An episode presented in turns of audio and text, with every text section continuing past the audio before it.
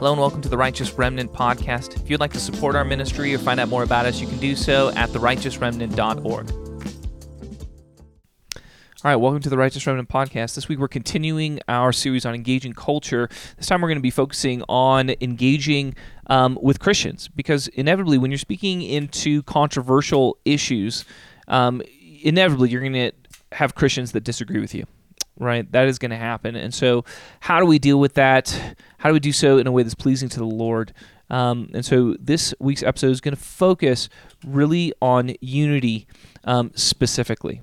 Okay, um, I'll say simply that how we engage with other believers, especially in a public matter, um, it really matters to God. All right, and there's so many verses about this. I picked one from Galatians 6. It says this, therefore, as we have opportunity, let us do good to all people, especially to those who belong to the family of believers. There is an expectation in the Bible that we are treating other believers, we're being very careful to treat other believers well. Okay. Um, oftentimes in in church and in, in Christian circles, we just talk about, hey, we're supposed to be loving to everyone, right? We're supposed to be loving to everyone. Supposed to be respectful to everyone. Um, we don't make a big distinction, but the Bible actually does make a distinction between the way that we're to treat people inside and outside the church. Okay, a, a good example is you know in the early church they took an offering um, for widows and orphans, um, but really there was an emphasis put on these were widows uh, that were believers, right? That the church was to specifically provide for believers that were in financial distress. Okay, and um, I think in a lot of uh, churches that concept of us caring for other believers um, can be lost because we're just talking about, hey, we're supposed to be loving people in general. But we should understand that God really does care about how we speak about and how we interact with other believers, especially. Okay? So the first question is why? Why is unity so important um, to God? And in fact, we're going to see um, that it, it's very important to him. I, I really like to point out the Lord's Prayer. Now, when most people think of the Lord's Prayer, you know, they think of like Matthew chapter 6, when the disciples said, Lord, teach us how to pray, right? And then he taught them, Our Father who art in heaven, hallowed be your name.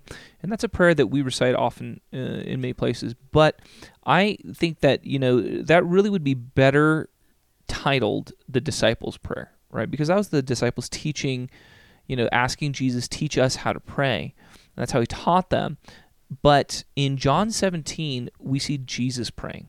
Okay, and um, and this is really Jesus's prayer, right? In John 17, and he says, My prayer is not for them alone, speaking of his disciples.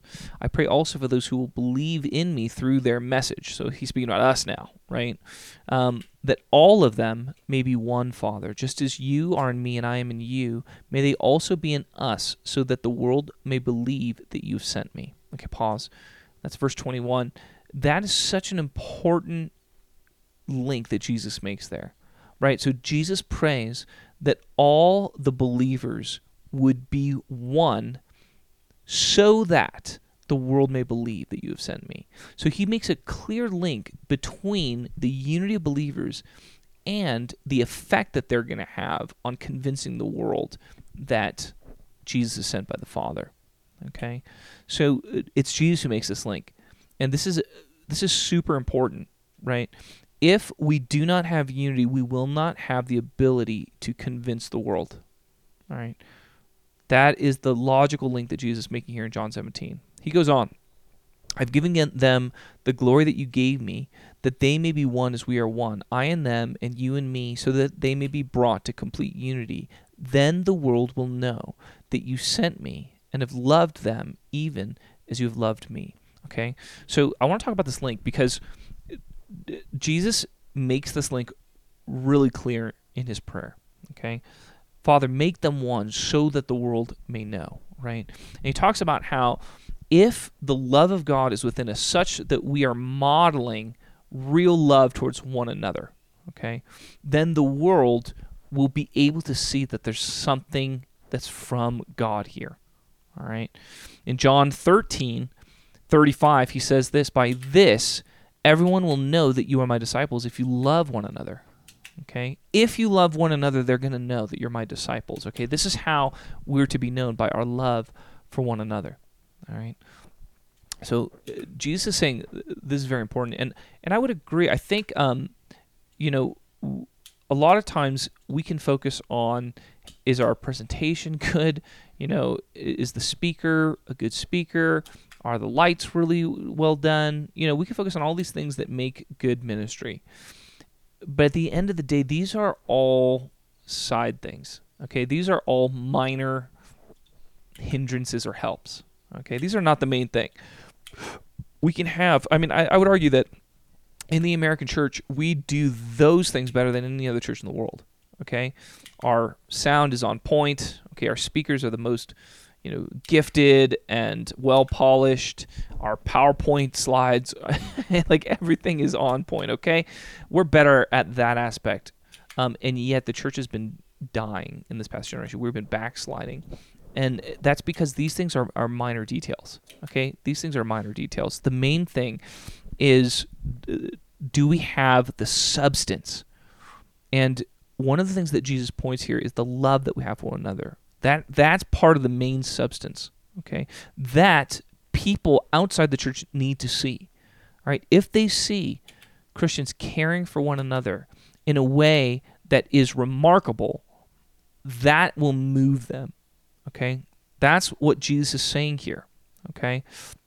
Our unity affects our witness, which is why there's so many scriptures about this. All right, 1 Corinthians 1:10, I appeal to you, brothers, by the name of our Lord Jesus Christ, that all of you agree that there be no divisions among you, but that you be united in the same mind and the same judgment. Philippians 2:2, complete my joy by being of the same mind, having the same love, being in full accord and of one mind. Okay, obviously this is just a small piece, okay? There's so many passages that talk about this. Um, I I want to give an an example of the alternative.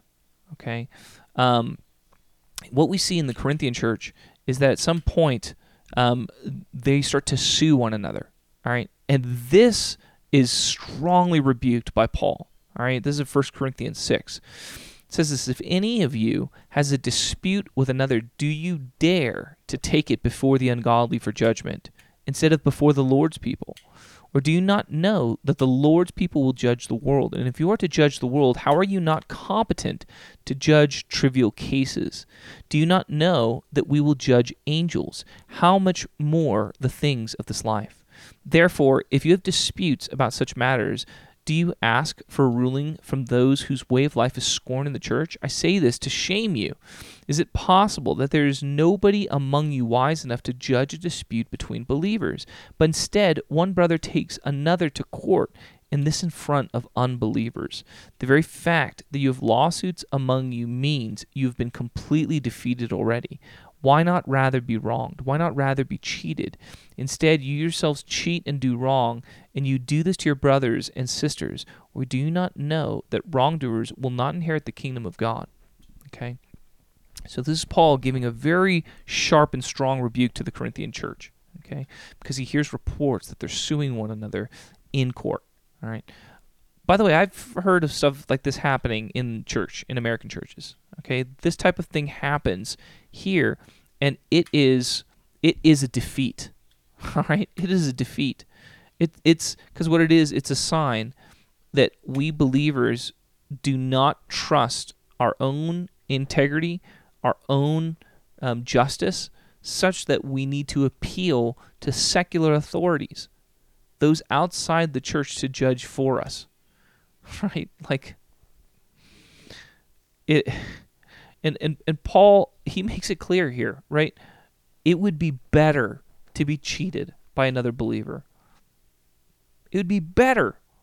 Right? It's it it's because what you're showing what you're showing is that to be cheated by another believer, I I would rather demonstrate the immaturity and the lack of unity in the church. I would rather demonstrate that, that to unbelievers than let myself be cheated out of some sum of money, right? Be cheated out of some, you know, building or property, Okay, and this is by by far the most common type of lawsuit I've seen. Right, is when churches fight and they split and they're suing each other for property and stuff like that. Okay, this is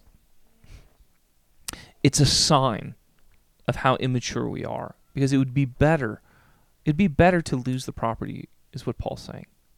Even if you're in the right, even if they really did cheat you, it'd be better because it would show that your treasure is not on this in this earth, right? The problem is when when we so, sue each other in court, what we're what we're telling the world is that we care about the same things they care about. We care about our property. We care about our money. It's so important to us that we're willing to take it to court.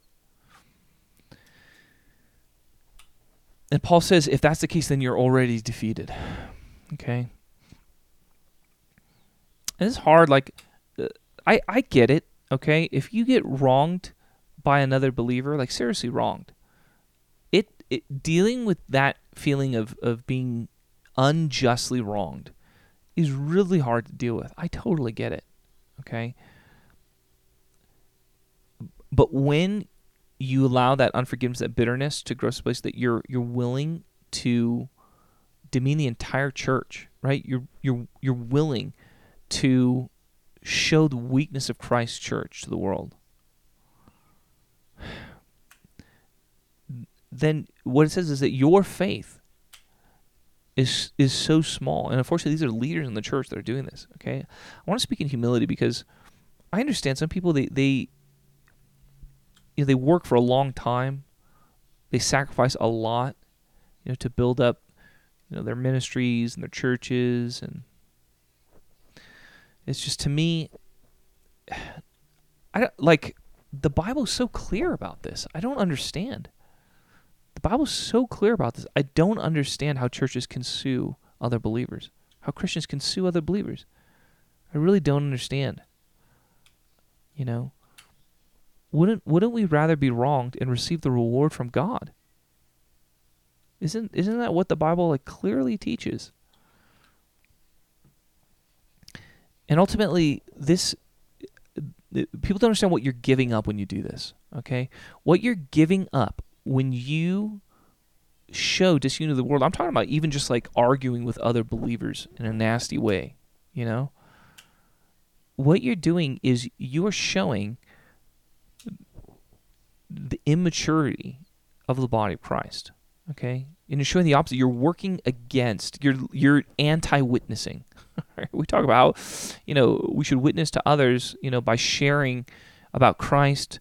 Okay, when we when we flaunt division in the church, okay, what we're doing is we're anti-witnessing. All right, and unfortunately, this is the thing that destroys the church more than any others. Okay, I say this as you know as a pastor. I can tell you that uh, many Christians, if not if not most Christians, who no longer go to church, many of them will uh, don't go to church because of fights that they've seen in the church. Okay. Many of them don't go because they've seen Christians acting so unloving towards other Christians.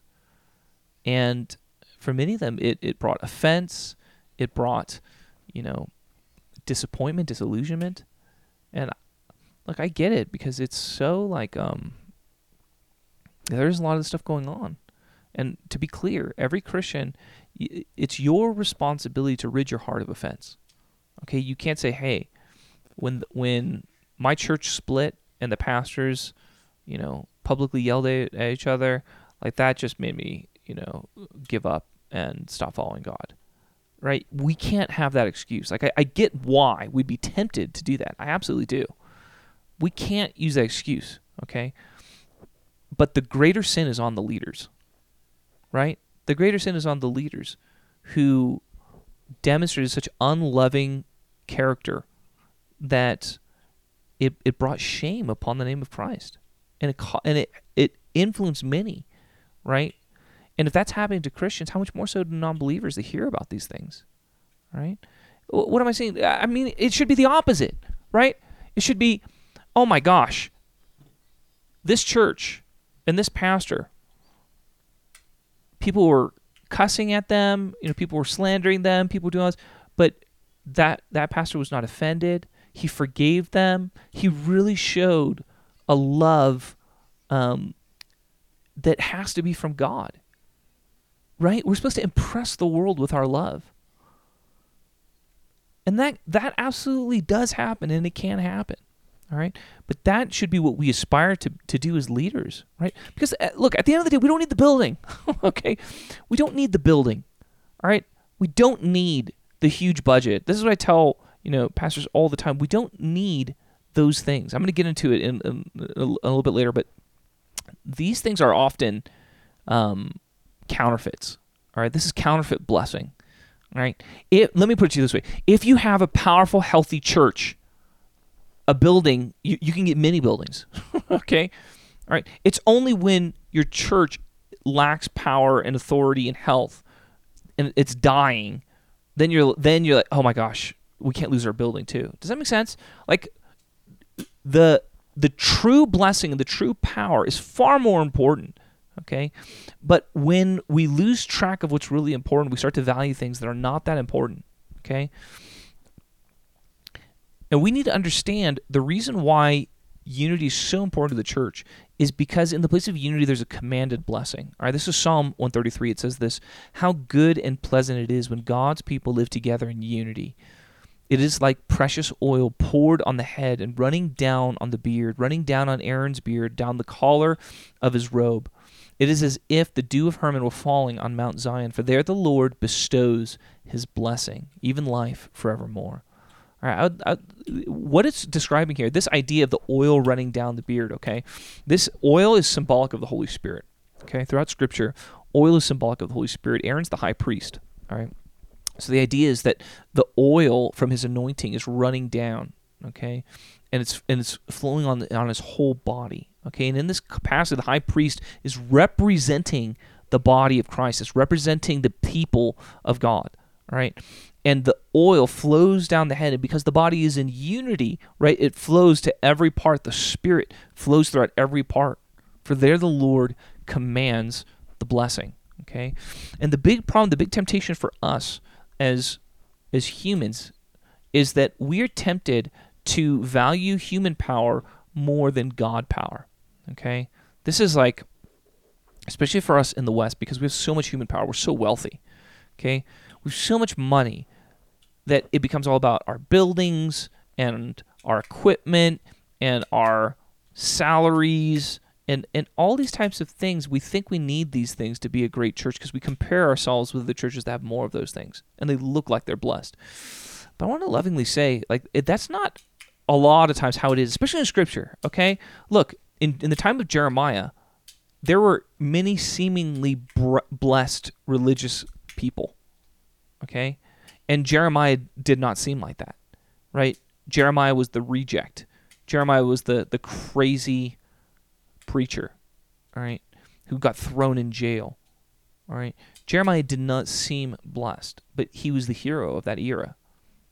And we could be tempted to look at ministries and churches and people that have all the money and all the influence and all this kind of stuff, but it it is it is foolishness to judge those things as being evidence of God's favor. That's not what we see in scripture. It really is not. Okay? John the Baptist had great influence, and then when Christ came, his influence really started to diminish. Is that because he did something wrong? No, it's because he did exactly what he was supposed to do. And then what happens to him? Then he goes to prison for saying what's right, and then he's martyred, he's killed. It goes about as bad as it possibly could for John the Baptist because he did what was right, and he'll be eternally glorified for it. And by the way, that's what happened to Jesus, right? At the beginning of Jesus' ministry, he blows up. He's huge. Okay?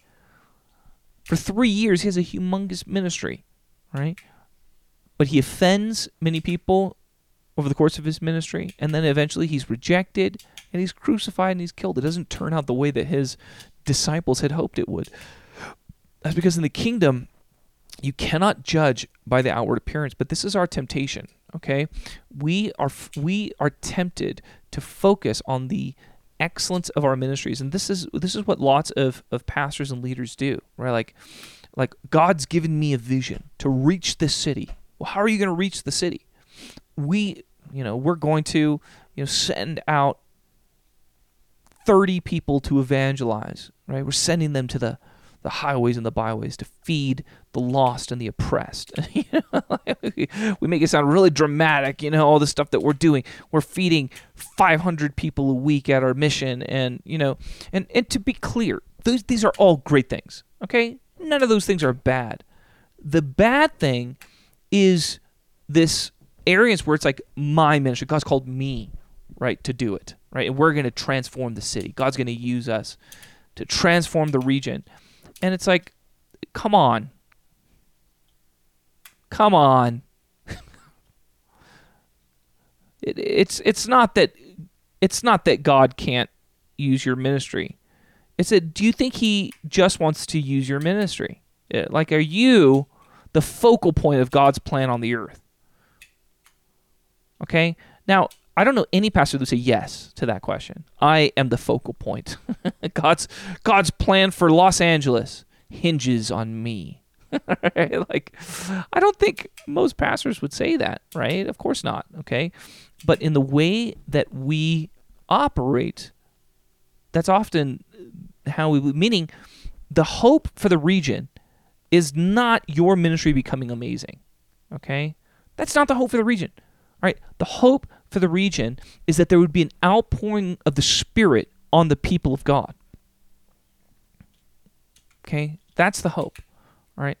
And it, it, it is an arrogance when we focus on our ministry to the exclusion of others, meaning we think our ministry becoming great is the hope as opposed to the body of Christ receiving an outpouring of the spirit of revival. Okay, in my mind, that is a huge mistake, and uh, I I want to, you know, I'm kind of caricaturing it a little bit here. I I, I want to give some understanding of why this happens because you can't control others, you can control yourself, right? If you're a Christian leader, I can't control what's going on in those other ministries, and if I if I pin my hope on them doing what's right, then that's going to just lead to frustration to me and it's going to maybe maybe I'll become controlling. There's lots of bad things that can happen and I can get that, right? Hey, God has given me stewardship over this area. Okay? And so I am going to focus my efforts on that. That's actually a healthy mentality, all right? That's a healthy mentality to be like, "Hey, I can't control others. I'm going to focus on what God's called me to do in the role that he's called me to play in what he's doing." That's healthy, okay? the thing that I'm, I'm warning about though is we can go from that healthy place to well, I don't care what those people are doing. I care about what God's doing here, and He's doing all this amazing stuff. And what happens is we our our pride can get to a place where we start to mistreat parts of the other body of Christ. We don't honor them as we should. We actually contribute to division because we've written them off in our hearts. We don't even think about them anymore, and now it's it's it's it's all on us. Does this make sense? Okay, um, and this isn't obviously just for leaders. Okay, this is for everyone, right? Because we all have our own places of of influence, right? We have our own places of responsibility. Like maybe you're the small group leader, or Bible study leader, or worship leader, or whatever, right? You've got your own place, and and obviously you should have a dream for that. And hey, we want to grow, and we want to be more fruitful. That's all good Okay, those are all very good things, all right? But you and your ministry aren't going to shift the nation. Okay? You and your ministry are not going to shift the nation. Now, God might use you to help shift the nation. All right? But the point is it's it's always bigger than just us. And a healthy mentality is one where we recognize we need one another. All right. This is Paul's point. If we're looking at 1 Corinthians chapter 12, okay, a lot of people know 1 Corinthians chapter 12 as the spiritual gifts passage. All right. But Paul's main point about the spiritual gifts is really unity. Okay, his point is that the eye cannot say to the hand, I don't need you. All right, a person who's gifted in one way by God cannot say to a person who's gifted in another way, I don't really need you because all the parts of the body need one another. That's his point. Okay, that is 1 Corinthians 12 in a nutshell. All right, so the hope of the church is not that I'm going to be such a great hand that I am like the hand can do everything. you guys don't know how amazing this hand could be, right? Like the hand can walk, the hand the hand can kind of see, like, like, but a lot of ministries like that. Like we want to try and do it all ourselves. Like I can figure it out myself, and it's like no, you can't. You're not gifted like that. That we need the entire body, okay, the body of Christ. Okay, I'm, and to be clear, I'm, I'm not saying that we everybody who calls himself a Christian to do the exact right thing in order, you know, for the, the nation to be changed or the city to be changed. I, I'm not saying that, okay? But what I am simply saying is that we have to have a paradigm where we need the power of God. What's missing in, you know, in our mission is not that I need a bigger budget and I need, you know, better leaders here and I need whatever it might be, whatever your church or your ministry is lacking, okay? No, we need the outpouring of the Spirit.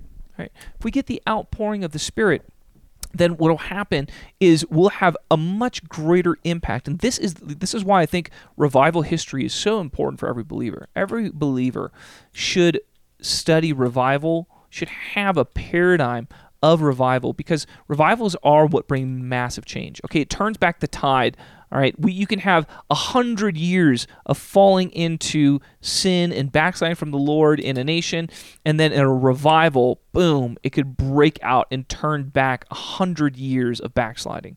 Okay, that's the the potential power. I'm not saying revival is everything. I am saying though it's a major component of what it is that we're supposed to be doing. All right, is seeking after revival, and what we ha- what we uh, need to know about revival is that major revivals are almost always started by movements of holiness and unity. Okay? They're almost always start with movements of holiness and unity. Like these are priorities. Okay? By the way, that's very biblical. All right? Acts 4 32. So this is in the in the first century. Okay, Jesus has ascended back to heaven. The disciples, right, they they gather together in the upper room and they pray, and then there's an outpouring of the Spirit, and then all this amazing stuff happens. Okay, all this amazing stuff happens, but it talks about how they were of one heart and one mind. In Acts 4:32, it says, "Now the full number of those who believed were of one heart and soul, and no one said that any of the things that belonged to him was his own, but they had everything in common." That is incredible, right? That that what they're saying is that there wasn't they weren't driven by selfishness. In fact, they'd come to a place of voluntary communism. That's what I say. Like communism, communism is evil when it's forced, right? Because it's the same thing. That's that's man trying to do something that only God can do, and when you try and force it, it, it goes bad. All right. But the vision of communism, that's actually a biblical vision. Right. The, voluntary communism, that's just called the kingdom of God. That's one of the components, one of the aspects of the kingdom of God, right? Is that you're not so consumed with yourself, right? But you have a family and you live in, you know, in community with the family where you share and, and everything, right? And that's all voluntary, okay? And that's what it was in the early church, okay? And that's because you have times of revival and they require certain characteristics. And the two huge characteristics are unity and holiness. Okay, I, I often say that um, you know revivals start with moves of prayer, prayer movements, because prayer movement is the same thing. It's it's us unifying in our in setting ourselves apart for God, right, and crying out to Him, and that is that's that's the same thing. It's it's unity, and then it's holiness, right? We're setting ourselves apart. We're crying out for more of God. Okay. Generally speaking, in revival movements, you see those two things happening. So I'm going to give a couple historical examples. Okay. First, the 18th century Moravians. Okay. This is in Germany. And um, in 1722, this is um, copied from Wikipedia. Okay, 1722, Protestant refugees established a new village called Herrnhut, about two miles from Bernstorff. Okay, the town initially grew steadily, but major religious disagreements emerged. And by 1727, the community was divided into warring factions. And just to give a little more context, it's because you had Catholics and Protestants, and there was a lot of fights over Catholics and Protestants. Okay, this that was a huge dividing line in those times. Okay, and it goes on on on on the 13th of August, 1727. The community underwent a dramatic transformation when the inhabitants of Herrnhut quote learned to love one another, unquote. Following an experience which they attributed to a visitation of the Holy Spirit similar to that recorded in the Bible on the day of Pentecost. What happened at Herrnhut is they had a, a, a, revival that poured out grace for reconciliation and unity. Okay? It was a huge unity movement. The Spirit of the Lord moved on their hearts, right? And they unified. And what came out of that? Okay? So Herrnhut grew rapidly following this transforming revival and became the center of a major movement for Christian renewal and mission during the 18th century. Okay, Moravian historians identify the main achievements of this period as number one, establishing a prayer watch of continuous prayer which ran uninterrupted 24 hours a day for 100 years. Okay, the IHOP people love talking about the Moravians, right? Because they were kind of the, the precursors, right? The predecessors. What they did was they started a prayer meeting where they had two people praying at all times, 24 7, and that went 100 years. It's crazy, right? That is, that is incredible. But what happened is that that prayer movement, it birthed a missions movement, okay? Um, they sent out hundreds of Christian missionaries to many parts of the world, including the Caribbean, North and South America, the Arctic.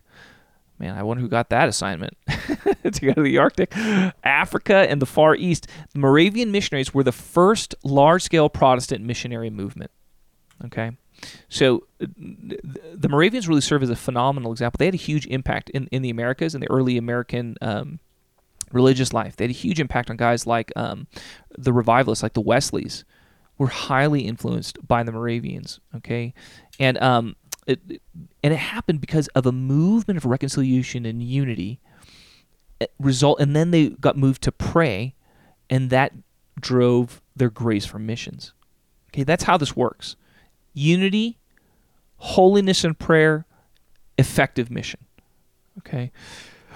That's what we're going to see time and time again. I'm going to give an, a second example here. The Korean revival in Pyongyang. Okay, so this is part of the early Pentecostal revivals in the early 20th century. Okay. It says this the evening meetings began on the Saturday the 6th, and 1,500 people attended. Blair, who is, I believe, one of the missionaries there, he preached on 1 Corinthians 12 27. Members of the body of Christ and, exe- and exhorted those present to get right with one another's discord in the church was like sickness in the body. That's a quote. Okay.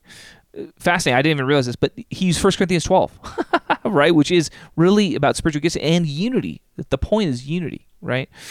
After the sermon, a number with, quote, a number with sorrow confessed their lack of love for others, especially for the Japanese.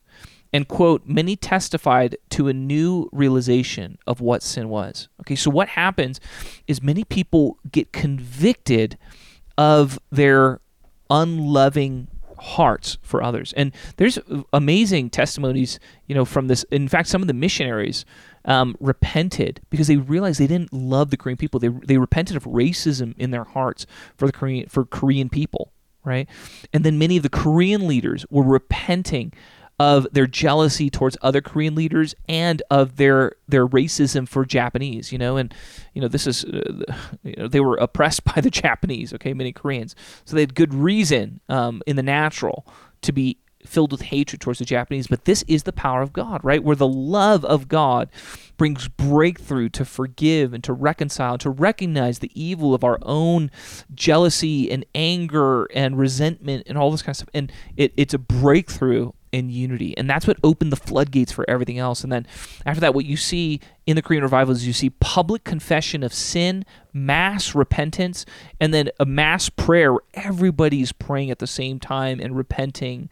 And it's powerful. So one of the testimonies, Elder Sunju Kil of the Central Presbyterian Church confessed his sin of Achan in front of 1,500 people, and thus the revival began. Okay, so his his sin that he confessed to is that he had promised a dying man to look after his estate because his wife was unable to, but in the process he had taken one hundred dollars for himself, and the next day he gave the money back. Okay, so this this movement of unity like unleashes right this prayer and this holiness where people are repenting for sins um, in their lives. And and that releases this incredible revival. And if you know some of the history of this period, um, Pyongyang, which is you know the capital of North, what's now North Korea, um, it it the revival hit so hard that it became call it. It was called the Jerusalem of the East because there were there's so much Christian activity. They sent out tons of missionaries, right? Um, amazing, amazing revival. And you know, I'm half Korean, so uh, my Korean roots come back from here. Okay, the reason why I'm Christian today is in some part because of this revival and what happened there. Okay, um, and again, it started with a unity, a move of the Spirit towards unity. Okay, so now uh, we when we're talking about unity, okay, we know it's important, but the question here is, but practically speaking, where do we draw the lines? Because we don't want to have unity with everyone who calls themselves believers, right? Like that is a mistake that um, some churches make, right? They say, well, hey, like yeah, we're called to love each other, we're called, you know, to be gracious to one another. That is true. Okay, that is true. But we do have to draw lines. Okay, we do have to draw lines. We see the apostles draw lines, and that's where we're gonna we're gonna base our drawing of the lines based off what Scripture says. Okay, so the first principle is that we must be charitable on issues of minor doctrine and practice. Okay, if somebody believes they're a Christian or calls themselves Christian, then generally we should be charitable with them on areas where we disagree theologically if it's a minor doctrine. Okay, this is uh, really important. Okay, Romans 14 is the best chapter that really lays this out. So I'm going to uh, go into it a little bit here. Okay, in Romans 14, Paul says this: "Accept the one whose faith is weak."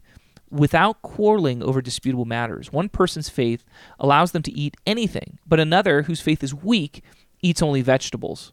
Okay, I love first of all how Paul's characterizing this. Okay, okay, because he's going to make it clear in this chapter that he's on the side of you know, you can eat meat. All right. And by the way, what this is probably referring to is that, you know, the meat that was sold in the market, okay, in Paul's day, some of it was devoted to idols. Okay. Some of it was devoted to idols. And so there were people teaching that you should basically not eat meat because you don't know. Some of it might be devoted to idols, right? And Paul is saying, no, if your faith is strong, uh, those things don't matter, right? Don't worry about that. Brush that off. You know, you can eat meat. Okay, so he's characterizing, he's making it clear where he stands, and he makes it explicit later on this chapter. Okay, but he's making it clear where he stands. Okay, he stands on the side of like, you can eat meat, theologically, it's fine. Okay, and he describes those that disagree with him that no, you can't eat meat. These people, he says, their faith is weak. Okay, I love how I love how he characterizes this, but he's going to go on. Okay, the one who eats everything, that's him, right, must not treat with contempt the one who does not. And the one who does not eat everything must not judge the one who does, for God has accepted them. Who are you to judge someone else's servant?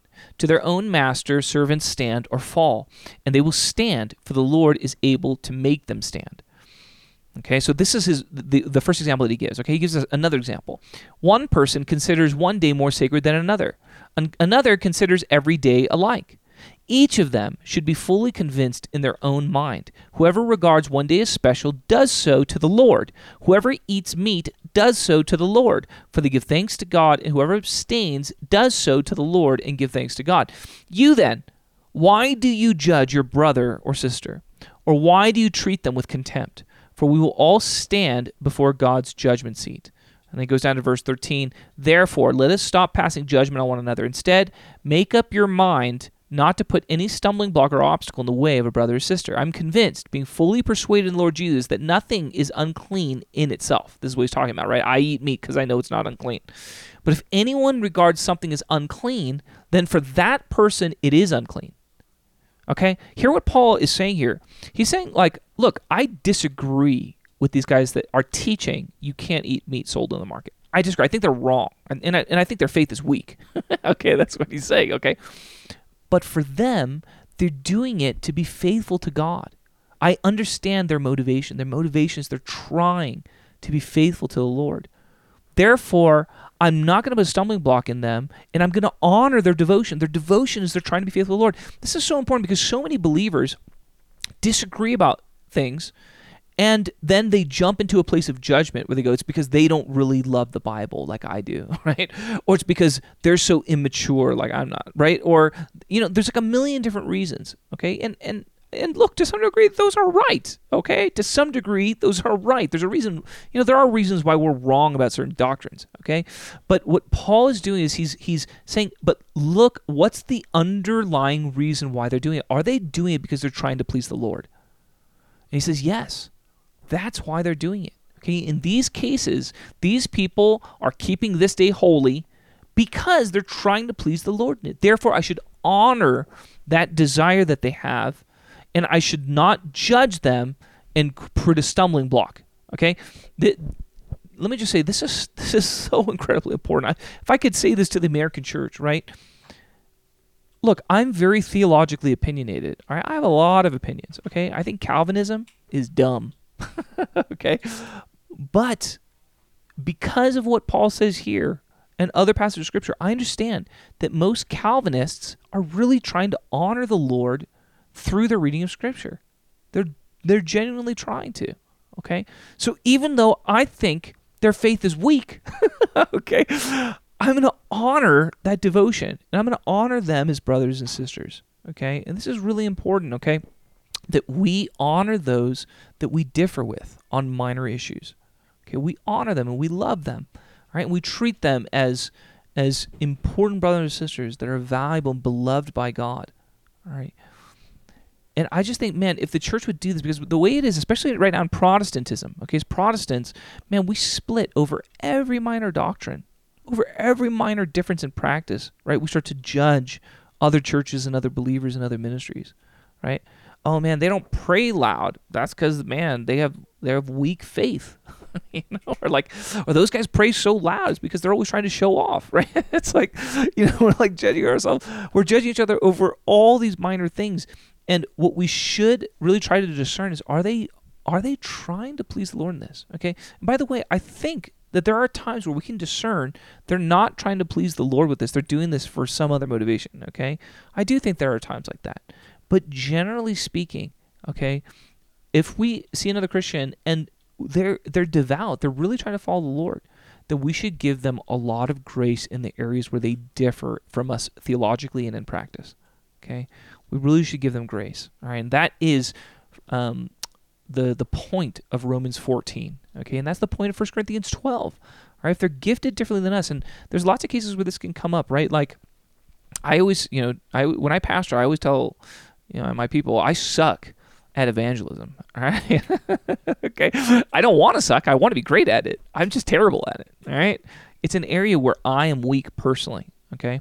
And what that means is because I'm weak in evangelism, I'm not good at training and discipling others to be strong in evangelism. Right? Like I can't impart what I don't have. Right? By the way, I still try to. okay? I still try to, but it's not an area of strength for me. So uh, my point is this there are churches that are much stronger at evangelism than the churches that I lead tend to be. Okay? What can happen is it, it can be very tempting for me to be like, dude, those guys they have such shallow prayer lives, right?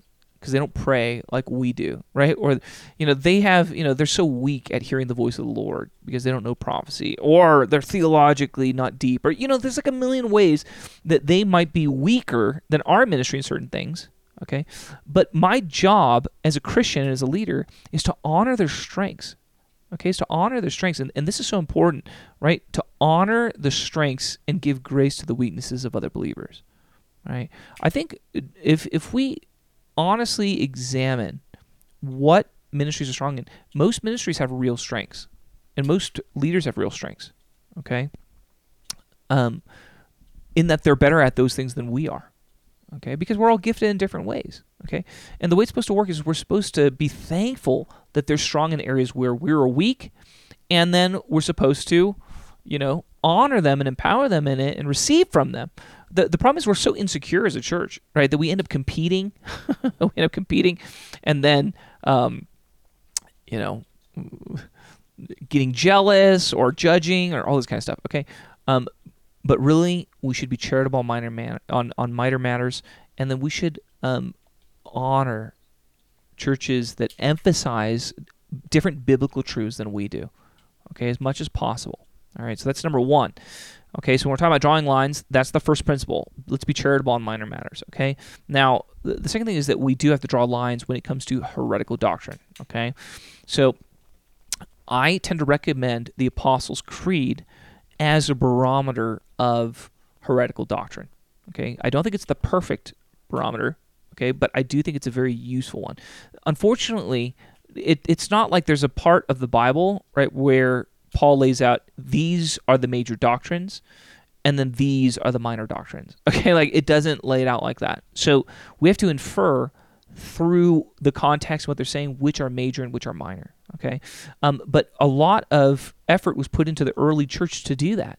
All right, and the Apostles' Creed is one of those creeds that was developed to identify what was considered heretical belief versus orthodox belief. Okay, so my general rule of thumb is if another believer can affirm the Apostles' Creed, then I will generally consider them an orthodox believer.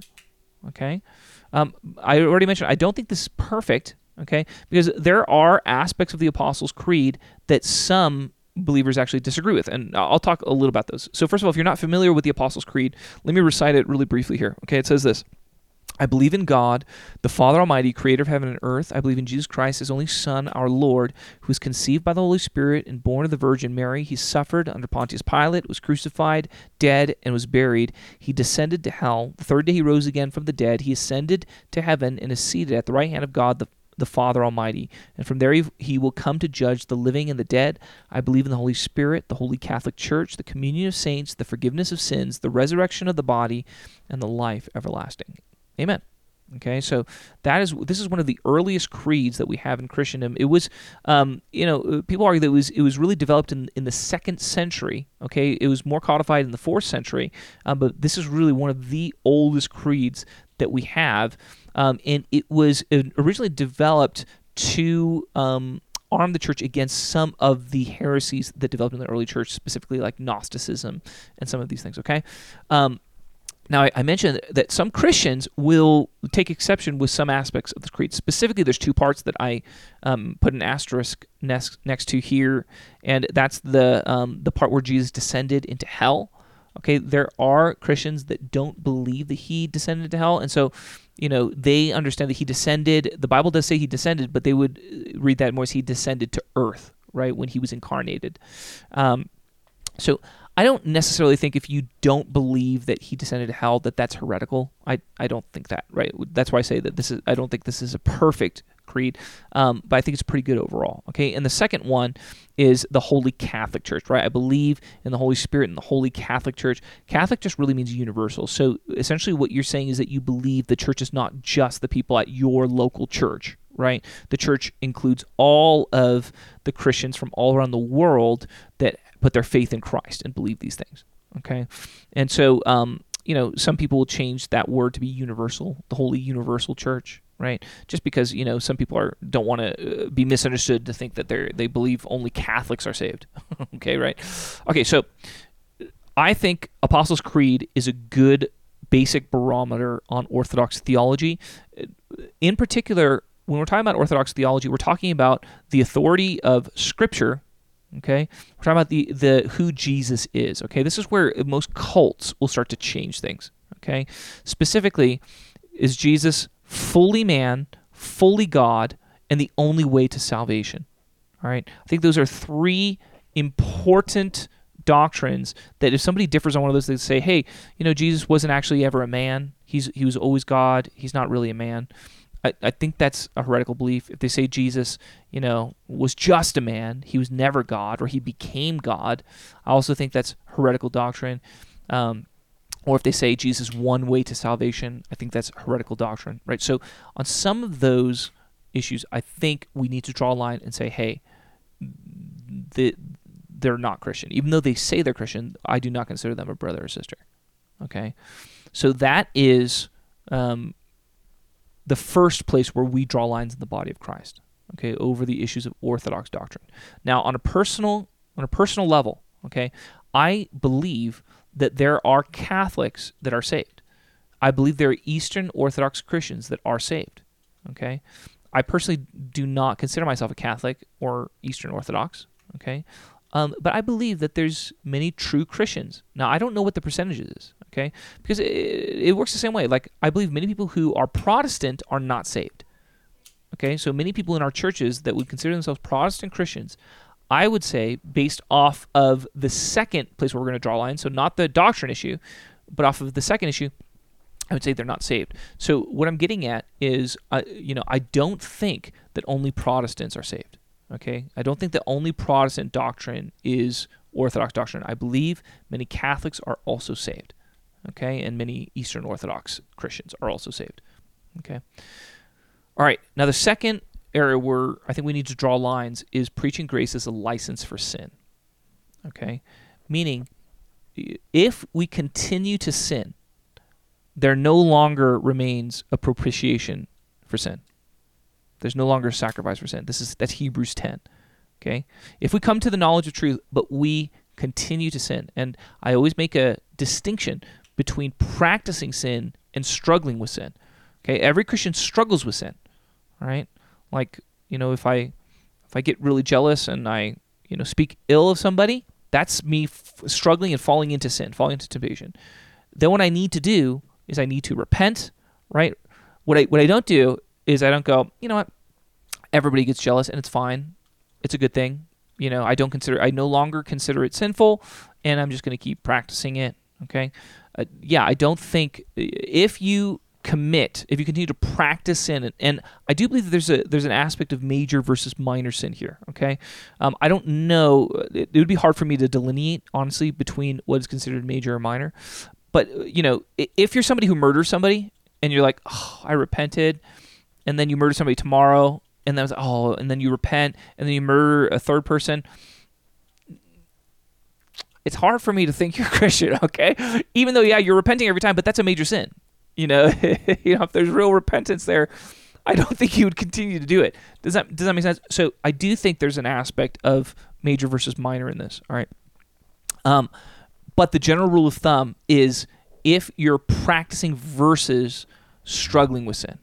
Okay, if you're practicing versus struggling with sin. Okay. And that's because the Bible, I think, makes a distinction on this. All right. So Jude 4 and 2 Peter 2 are both passages about false teachers, and they both talk about this idea of how false teachers preach grace as a license for sin. So here's Jude, verse 4. It says, For certain individuals whose condemnation was written about long ago have secretly slipped in among you. They are ungodly people who pervert the grace of our God into a license for immorality and deny Jesus Christ, our only sovereign and Lord. Okay? So there's that combination where they preach grace as a license for sin. They they they say God's grace is so great, it's okay if you sin. Sin as much as you want. Something like that. Okay? It's all paid for by the blood. Okay? And they deny Jesus Christ, our only sovereign Lord. And what you see is that that combination is, is there also in 2 Peter 2. Okay, so here's a snippet from 2 Peter 2. It says, But there were also false prophets among the people just as there will be false teachers among you. They will secretly introduce destructive heresies, even denying the sovereign Lord who bought them, bringing swift destruction on themselves. Many will follow their depraved conduct and will bring the way of truth into disrepute. And then later on in verse 18, it says, They entice people who are just escaping from those who live in error. They promise them freedom while they themselves are slaves of depravity. Okay? So that that combination we see it again and obviously there's a lot of similarities between second peter 2 and jude 4 verse 4 okay um, this idea of they deny christ their only sovereign lord and then they practice sin and they encourage others to also right these are the, the commonalities of these false teachers Okay, and the the other big example we have is from 1 Corinthians chapter five. Okay, in 1 Corinthians chapter five, we have uh, this episode where a man is sleeping with his mother-in-law, and Paul rebukes the Corinthian church for showing grace to him. And what he says is, what you should have done is put him out of the church, hand him over to Satan, is the language that he uses. All right, you know, you excommunicate him. That's what you should have done. Why? Because he's not repentant about this sin he's committing a major sin And and Paul does clarify that that is major, right? He he he says in the passage this is sin not even committed amongst the Gentiles, meaning it's like this is this is especially bad. Like and everybody should know this is bad, right? And um and then he says hand them over to Satan, and then he says you should not fellowship with any any person who claims to be a believer and yet practices sin like this. Okay? And he makes that really clear. All right? That's 1 Corinthians 5. Okay? So that's why on that basis, I think it's wise to draw lines there. If somebody claims to be a believer but practices sin, I think they should be put out put out of the church and we should not fellowship with those people. Okay? And that's a pretty that's a pretty big difference, but we have to make a distinction. These people are not Christian even though they claim to be Christian. They're not. Okay?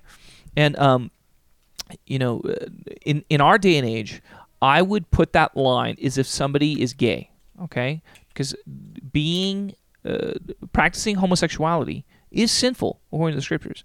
And that's why I have lots of, of mercy and grace for somebody who struggles, a Christian who struggles with same sex attraction. Okay? I, I think that's fine, right? I think a Christian who struggles with same sex attraction is fine because they're recognizing that it's sinful and they're not entering into a sinful state. They're struggling with their sin, they're wrestling with their sin. Even if they fall into sin, if they repent, they can get back up, no problem. Okay? But somebody who is is a quote unquote a gay Christian who's married, that's not struggling with sin. okay, you're not struggling with sin. You are married. All right. It's the same way that I feel about um, somebody who's living with their boyfriend or girlfriend. They're not married, but they're living together. Right? You're not struggling with sin. You're living together, right? Like, uh, no, that's not. You're not struggling. You're practicing sin. Okay, that's the sin of fornication. If you're living with somebody that you're not married to and you're sleeping together regularly, you're living in a state of sin. Right? That person should be put outside of the church, even if their doctrine's totally correct. Okay, even if they they they uh, they know the Apostles' Creed and they recite it, they're not Christian according to this standard. So we should be drawing lines and refusing to fellowship with them if they continue to claim that they are believers. All right. I think if the church actually practiced this, then we'd have way less compromise in the church. I think one of the big problems is that as a church, many churches will not practice church discipline. And so what happens, you have lots of people coming to the church that really are not Christian, um, but they influence the church to compromise uh, the standards, the biblical standards that we're supposed to have. Okay, so that's those are the places where I draw the lines. I think that's the wise place to draw the line. So to to clarify, how do we draw those lines? We give grace for minor issues of doctrine and practice, so long as we feel like we can see that they're genuinely trying to obey the Lord. They have real faith. There's real heart devotion to Jesus there okay and they might be mistaken in some way or they might you know we might disagree with one of the ways that they do it but we can tell that their their faith is, is genuine and real they're devout okay that person we should have grace on we should have full fellowship with them we should honor them right all that kind of stuff versus where we draw lines are if somebody is teaching heretical doctrine they say hey jesus was never man or he was never god right? And or he's just one way of salvation, or some, something like that. Okay, then I think we should say that hey, they're not a Christian. This is more of a cult. Okay, um, and the second way is if they're practicing sin, or they're teaching others that you can practice sin, then that would be I think a false teacher. Okay, somebody who preaches that you can practice sin, and but you're fully saved and don't worry, God's grace is is enough. All that kind of stuff. Okay, I think that is false teaching insofar as I understand these Bible passages. Okay. All right. I hope that all makes sense. Um, we will run into these things. My heart is this: even if you're wronged, all right, by other believers, even if hey, you say, hey, I'm going to stand up for life, I'm going to stand up for the unborn, or I'm going to say that homosexuality is wrong, or any of these other, you know, really controversial topics that we're, we've been talking about in this series, and you say that, and then you have another person who claims to be a Christian come along, and you know, start to bash you or, you know, uh, hit back at you or, or whatever it might be. My encouragement would be try to discern, okay, the place from which they're doing it. Okay, if they're genuine believers and it's an issue of just disagreement, then just try to lovingly disagree in public. And I do this all the time, right? As a leader, I say, hey, you know, I, I, uh, I love you, but I think you're wrong here, and this is why. And I'm going to continue to treat them with honor even though I, I will disagree with them at times. And I think that's okay. Public disagreement is not disunity. Okay? Public disagreement is not disunity. That's going to happen sometimes. All right? But if I start to slander them, and all this kind of stuff, then it can be disunity if they are truly believers, right? So our job is really trying to discern whether they're believers, and I think this is going to be one of the ways that we're judged at the judgment day. You know, how did we treat other members of the family of God?